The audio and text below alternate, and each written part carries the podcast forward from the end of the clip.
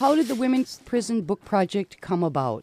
We started in 94 in Minneapolis. At the time that we got started, there was a, a monthly queer women's performance cabaret that happened every month called Vulva Riot. And I just have this visual memory of people just streaming in with bags and bags and bags of books for us. And the only communication about the fact that we were accepting book donations was through the flyer, the Vulva Riot flyer that was sent out.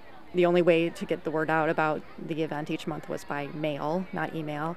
And so it said on there that we would be accepting paperback books only, and there was Women's Prison Book Project.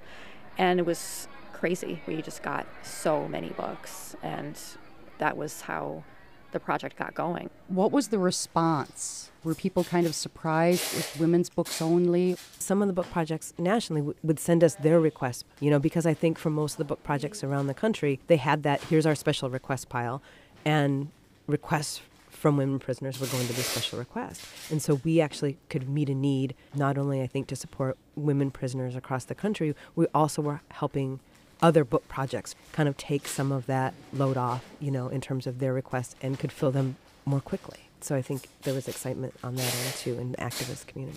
When we started outreach to women in prison to spread the word about our project, that you know, first we wrote to women in prison we knew, political prisoners or women prisoners that we knew about, you know, women in prison find out about us from other women in prison.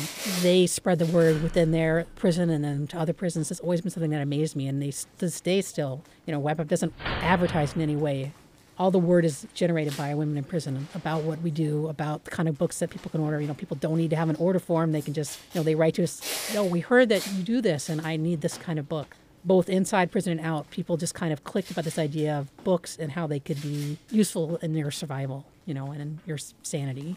I don't remember a specific letter, but I do know that there were many people who they were your repeat customers, people who you'd hear from every few months or sometimes even every month. I really f- felt like there were certain people who I had I just had a strong connection to or a feeling towards. So that, that was a really special part of the project to me was those relationships that you built. We try to send. Used to be 120, and then we went down to 90 because afford 120. Um, so around 100 each mailing. 100 packages, which there's three books in each package.